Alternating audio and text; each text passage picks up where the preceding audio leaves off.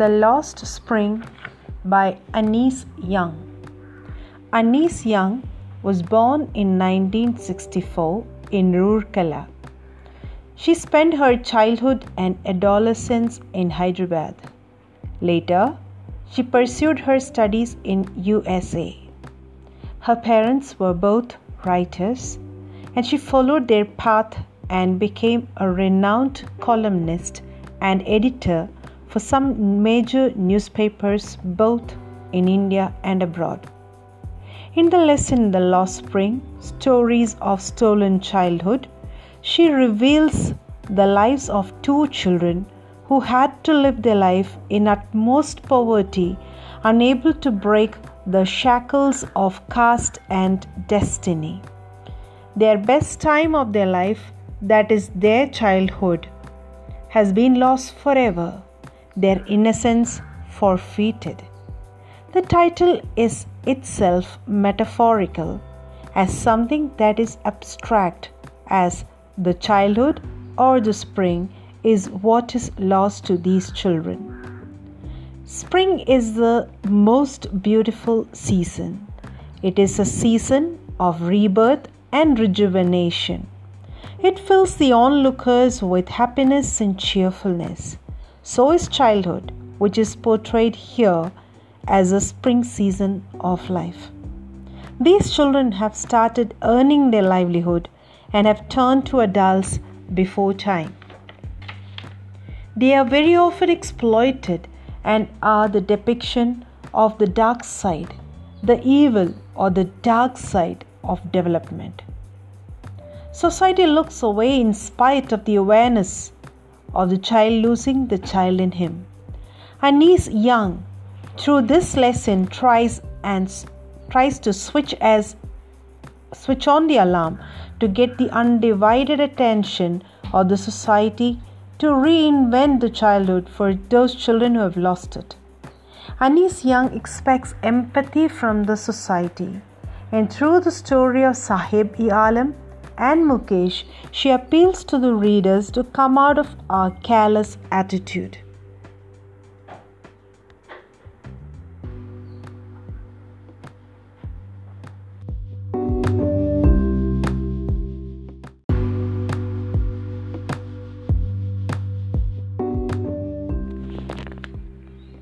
Sahib.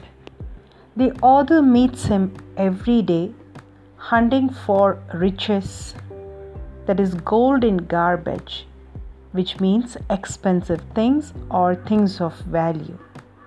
He is a migrant from Dhaka, migrated due to the devastating storms in Bangladesh. Sahib's name means Lord of the Universe. It's a contrast to the life he is leading. The story of Sahib leads the writer to Seemapuri, a place at the border of Delhi. Once upon a time, it was a wasteland. Now, it is the abode for 10,000 rag pickers. They live here in mud houses with roofs of tin and tarpaulin and devoid of facilities like sewage, drainage, and running water.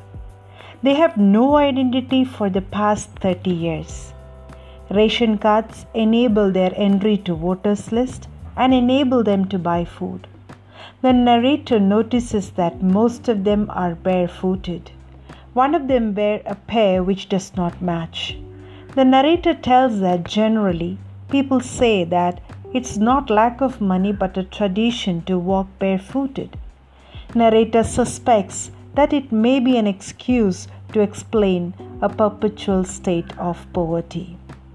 Narrator recollects a story of a time when a priest's son went to school barefooted and prayed every day at the temple for a pair of shoes. Today, 30 years later, another boy, a priest's son, is lucky enough to wear shoes to school. The narrator remembers the prayer made by the former boy at the temple for a pair of shoes and the prayer to never let him lose it when he gets one. Today, even a priest's son has shoes, but the rag pickers still roam about without shoes. How is rag picking different for adults and children? Survival in Seemapuri means rag picking. Garbage to them is gold. Their daily bread, a roof over their heads. It is their survival. Garbage means much, much more to children than to adults. They sometimes get a coin or a 10 rupee note. So they, with the hope of getting more of such things, scrounge more into the garbage. So, for the children, garbage is like a gift wrapped in wonder. Sahib aspires to become a tennis player. He proudly wears the worn out tennis shoes discarded by someone. The narrator feels that the game he is watching intensely is a game beyond his reach.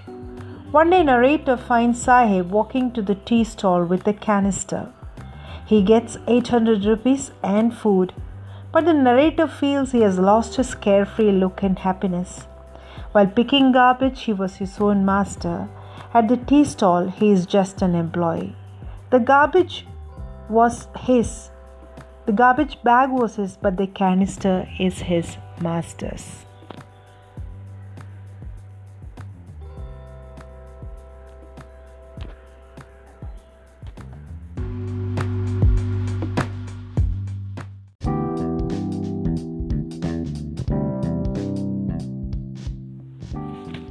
Mukesh, another child laborer at the glass blowing factory, has fixed his dream on being a motor mechanic.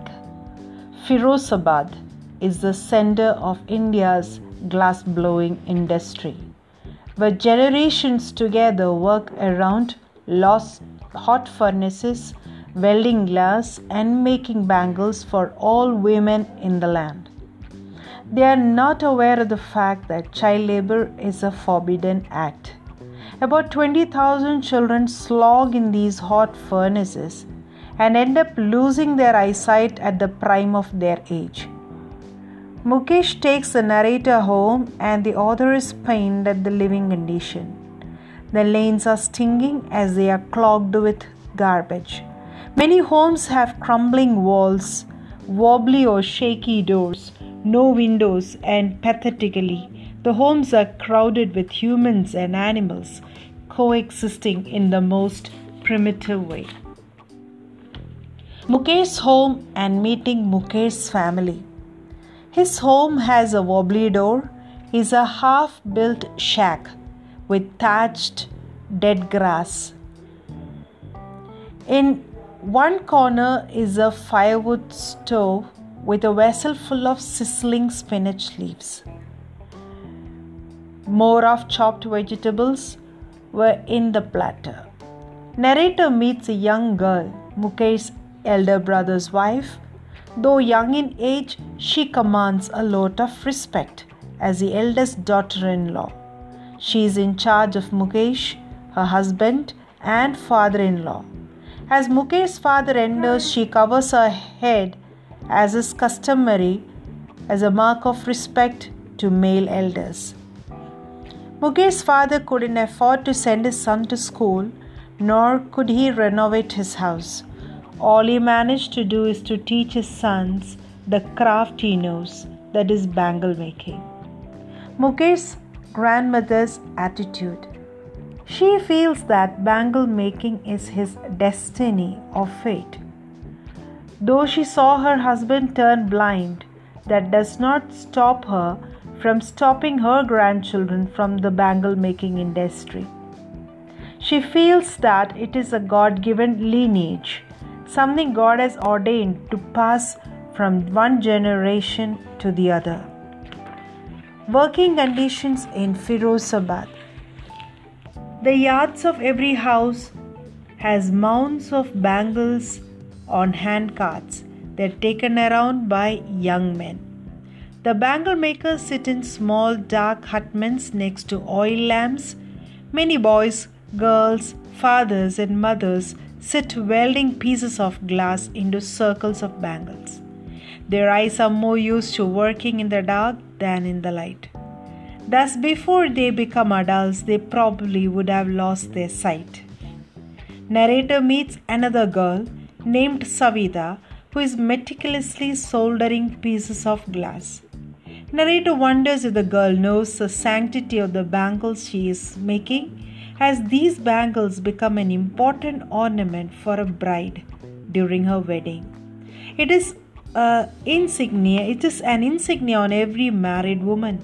Sooner or later, even she has to wear it. Even the old woman wears the bangles. But though the bangles sparkle and dazzle on her wrist, there is no light in her eyes. Her husband has achieved what many others could not. He has a roof over his head, as he made a house to live in. Narrator asks them why they, they do not form a cooperative. They answer her with horrific tales of being hauled up by police, beaten, and dragged to jail on false pretext if they get organized. There is no leader among them, no one who could help them see things differently. They have fallen into a vicious circle of middlemen from where there is no escape. It is a vicious circle which moves from poverty to apathy, to greed, to injustice. What are the two distinct world, worlds narrated